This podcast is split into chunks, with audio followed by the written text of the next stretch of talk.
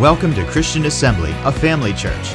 Since 1930, we've been serving the communities of Western Pennsylvania, Ohio, and West Virginia with the good news of Jesus Christ. With over 40 years of Bible teaching and ministry experience, Pastor Bill brings faith filled revelation from God's Word. We believe with you, wherever you are, that God will inspire and change your life through the following teaching. For more information about Christian Assembly, follow us on social media or visit our website at cafamily.net.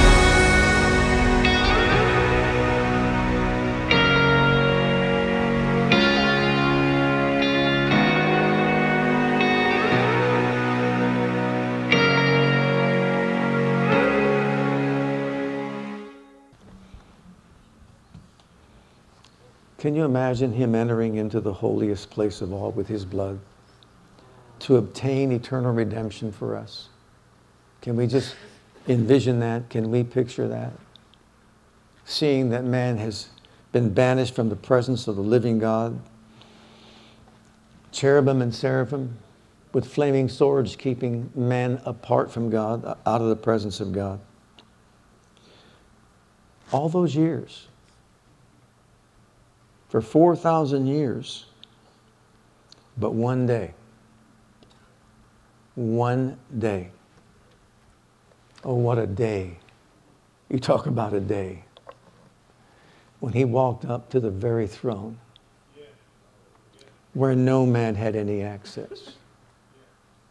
I'm not talking about, the earth made holy of holies. I'm talking about the holy of holies in heaven. And he walked up right before those cherubim and seraphim and said, I've come to present my blood for the redemption of all mankind. And they had to step aside because he paid the sin debt. And he walked right on into the mercy seat. That seat of judgment became a mercy seat for sure. And he shed, it, he, he shed blood, he sprinkled it obtaining eternal redemption for us. I don't know about you. I'm looking forward to being in the theater of heaven, kicking back. Hopefully, we got some cushioned chairs, seats, whatever. We could just kick, kick back and just watch a replay of redemption beyond what we've ever seen in the natural you know, movies have tried to depict and all that, what, what really took place, but the reality of it, what really, really happened. Amen? Isn't that amazing to think of? Wow. Thank you, Jesus. Hardly seems to be enough, doesn't it? Hardly enough. Tonight, I just want to share with you a little bit about the anointing of God, how precious it is, and how we should handle it that way. God's work, we know, is a supernatural work. It's not a natural work, it's a spiritual work, a supernatural work, and requires supernatural power. Wow. Hello. Glory to God. Anyhow, with it or without it, the best thing I can say is that with the anointing upon us, it's like Samson with long hair. Without the anointing, is like Samson bald, no hair. What was he able to do with the anointing upon him? He had power beyond human scope. He had power that transcends any natural human power no man could do the feats that he did in his own strength or ability. But when the anointing of God was upon him, he can kill a thousand warriors, not just men, but warriors, with the jawbone of a mule, right? And then other feats of strength that he was able to accomplish and achieve when the anointing of God was upon him. And so, any endeavor to do whatever for God without the anointing is almost like being Samson with a haircut. We don't want that, right? We want the anointing of God. Jesus was anointed. Now, that should make a statement right there. Jesus was anointed with the Holy Ghost and power. And he said, The Spirit of the Lord is upon me because he hath anointed me to do the things he did. Wow. Well, if Jesus was anointed, that's a pretty good class to be among, wouldn't you say? Paul, we see, was anointed. He said, The one who has anointed us is God. So he was anointed. Then you got the prophet, the priest, and the king from the Old Testament. They were all anointed to stand in the office where God called them. Then you got the apostles. They too were anointed to step out and do the work of God. Matter of fact, he said, before you go out there into all the world and preach the gospel, make sure you receive power from on high. So obviously, he saw the value of that, the need of that, the importance of that that since it's a supernatural work, you can't accomplish it on your own. Well, if all these needed the anointing of God upon them, how much more do we in our generation also need this equipping of the Spirit of God, the supernatural power from on high, in order to accomplish God's purposes in the earth? How much more? Well, we all need that. To step out and do it on our own is not going to be effective. So, if we've been commissioned to continue the works of Jesus, then we've got to have the same equipping that Jesus had to accomplish that goal. Do you remember uh, Zerubbabel, King Zerubbabel? He was living at a time when it seemed like the work of God was basically slowing down to a halt. And they were more involved in building their own houses and digging their own wells and doing things for themselves, and the work of God seemed to be on hold. And finally, God got a hold of him and said, Look, this needs to happen. It needs to get done. You've got to build that wall, et cetera, et cetera. And look at this. He says, It's not by power, it's not by might, it's by my spirit, saith the Lord. There's one thing that separates Pentecostalism from just your denominational ministries, and what is that? The anointing of God, the power of God the power of God from on high, the ability of God, the impartation of God, spiritual gifts and manifestations, praise God, that He provides for us, equipping us, anointing us, supporting us, so that we can do the work of God and do the will of God. Well, Zechariah 4 6 made that very clear. It's not by power, which means, or might, human power or ability, or military forces, or even Political powers. Anybody ready to give up on political powers? Yet, there's only one political power I want to engage, and that's power from on high. And that's when the King of Kings and the Lord of Lords and the Prince of Peace rules and governs. It'll rest upon his shoulders. Can you imagine the anointing that's going to be on him when he sits on the throne of David in Jerusalem can you imagine people having an audience with him? Requesting an audience with him? Imagine that. Something to think about. The purpose of the anointing, I've just jotted down a few things. Number one, to witness. Look at Acts chapter 1 and verse 8. Go in all the world. He, he told them to preach the gospel, right? But you shall receive power. After that, the Holy Ghost has come upon you, and you shall be my witnesses. We're, in eight, we're empowered, let's say, to witness for Jesus. Right. Every single one of us.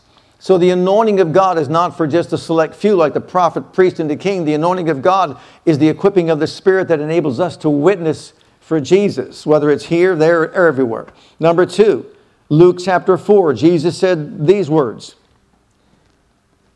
the Spirit of the Lord is upon me because He hath anointed me to preach the gospel to the poor. He sent me to heal the brokenhearted, to preach deliverance to the captives, recovering sight to the blind, set at liberty the bruised, to preach the acceptable year of the Lord.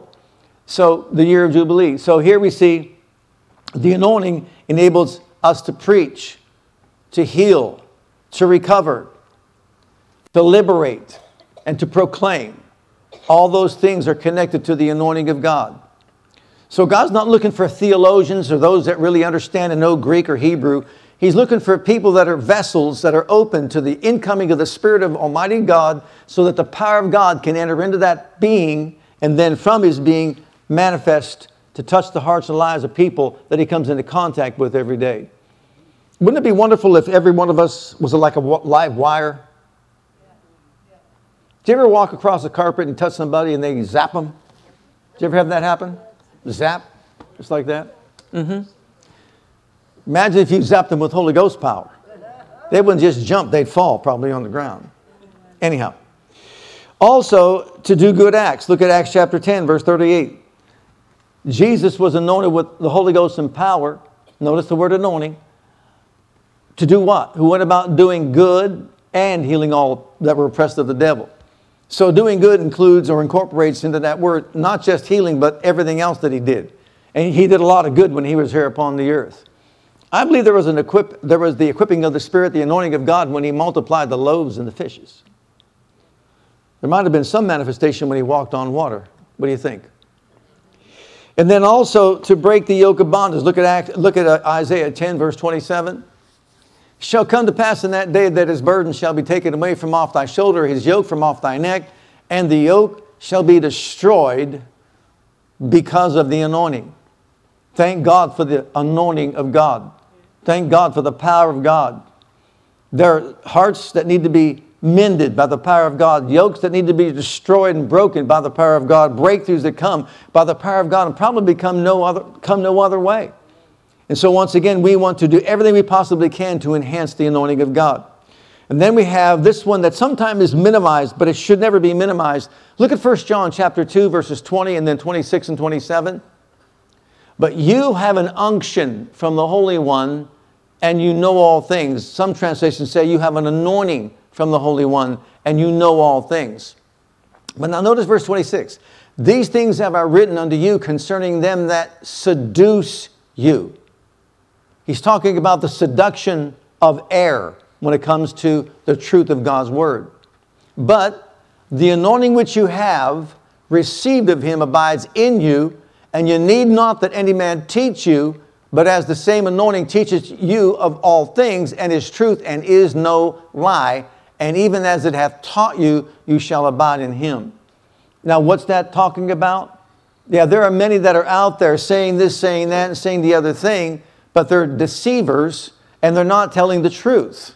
But you have the anointing on the inside of you so that he helps you discern what is right and what is wrong.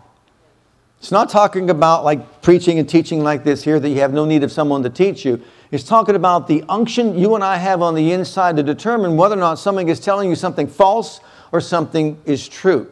Like, for example, remember when Peter uh, and uh, some of the other Judaizers came along and just said that, you know, you, you've got to add the law to Christ? And what did Paul do? He corrected them all and said, no. That should have rubbed them the wrong way on the inside. That's not, what, that's not true. We've got the unction on the inside, the anointing of God on the inside to determine what is right and what is wrong. And He's there to be our umpire, in or out. Amen. That's His function. So look at Psalm 92 and verse 10. Now, this is from the Amplified, but that is, yeah, okay, the ampli- that's the AMP C up there. That's why I wrote this out for you because we don't have the AMP Okay, but I wrote it out. So look, look at what it says. The anointing can increase or it can diminish. But my horn, or my emblem of strength and power, you have exalted like that of a wild ox. I am anointed with fresh oil for your service. I'm anointed with fresh oil for your service. Anybody here serve God? Do we all serve God? We can serve Him in our own strength or ability, or we can, we can serve Him with fresh oil every day. It's like fresh bread. I love fresh bread. Anybody here like fresh bread? You like the smell of fresh bread? I grew up in Youngstown, Ohio, where I drove by Schwebel's Bakery every time I went to school. My goodness, the smell was absolutely out of this world. Wonderful. Fresh bread, fresh oil. We sometimes try to just continue on our own, but things get in the way. You know, you've got circumstances, we've got situations, we've got challenges that come along, unless you're different than I am, you know. And what happens is the anointing can diminish in a person's life, especially if you get on these rabbit trails and you go certain ways and different ways and start listening to other people and all that. You know what? I've learned this a long time ago. If you want to have the stronger anointing in a certain area of your life, you can sit under those that have that same anointing and you can glean from that anointing of God. And that's why there's, I limit how many things we should be re- reading and looking at because you get so diversified when it comes that you're going in so many different directions that you have a weak anointing. But you focus on this one thing, praise God, this is what God's word says to be true and you stay with it until you increase the anointing in your life, you can increase it by degree and measure certain ways. How? Well, first of all, by getting into God's presence, like we're going to do right here in a moment. Get into God's presence. Open up your heart to Him. Let Him know that I don't want to live this life in my own strength or ability. I want your power. As David said, I long for it your power, your glory. I thirst for it, as in a dry and thirsty land where no water is. I'm done with all this mundane stuff. I'm done with all the rhetoric. I'm done with everything that's taking place in this culture. I want to walk in the anointing of God. I want to be a spokesperson for the things of God. I need your equipping. It's even I play a keyboard or sing a song. I can sing it in my own strength. I can play in my own ability. But it's like, I'm going to sit here at this keyboard. I'm going to go over that song over and over again until this unction to function rises up big within me. Hallelujah. Or same thing with preaching a message. I can just go over it, but I want, I want to digest it. I wanted to be empowered, impacting. I wanted to penetrate hearts. I wanted to touch lives. I wanted to challenge people. Praise God. And so I want to deliver it by the unction of the Spirit. No matter what we do, whether it's where you work in the workplace, you know, you can still work under the unction of the Spirit. Now, there must be a constant inflow if there's going to be a constant outflow. Look at this verse in Ephesians chapter 5. We get into God's presence, we study His Word, we praise Him, we worship Him. Wherefore, be not unwise, but understanding what the will of the Lord is. Be not drunk with wine where where is in excess, but be being filled with the Spirit. That's how it is in the Greek. Speaking to yourselves in psalms, hymns, and spiritual songs, singing, making melody in your heart unto the Lord, giving thanks always for all things unto God and the Father in the name of our Lord Jesus Christ. So there has to be an inflow if there's going to be an outflow. And so, as we participate in the inflow by doing what? Speaking to ourselves in psalms, hymns, spiritual songs, having a good time with yourself. How about that? Having a good time with ourselves. Where are you going? I'm going to go with myself over here in a corner and worship God.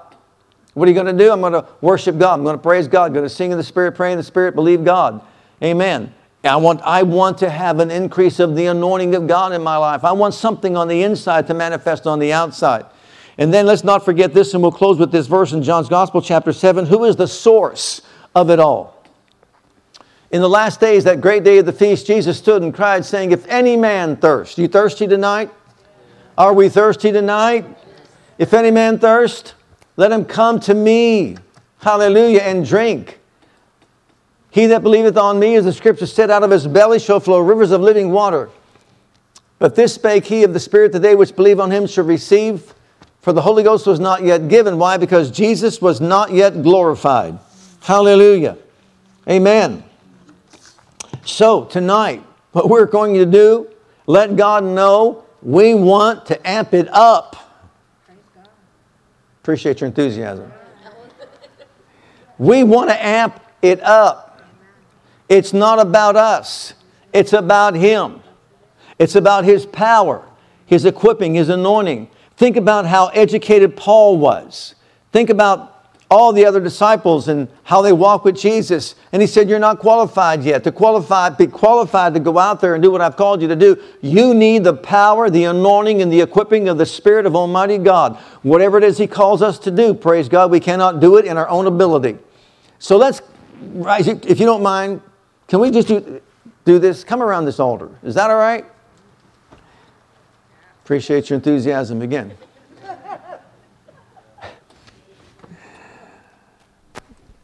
Hallelujah. I want the fullness of the Holy Ghost. I want the manifestation of the Spirit. I want the glory of God Almighty resting upon us. Hallelujah. I want to step out into the glory of God. Walk out on the water of a faith with the glory of God holding us up. The cloud of His presence, hallelujah, manifested among us. All they said was, The Lord is good and His mercy endures forever. The place filled with the cloud so that they, they couldn't stand to minister for by reason of the cloud. Hallelujah. That's a cloud you don't mind being under. Amen. Glory be to God.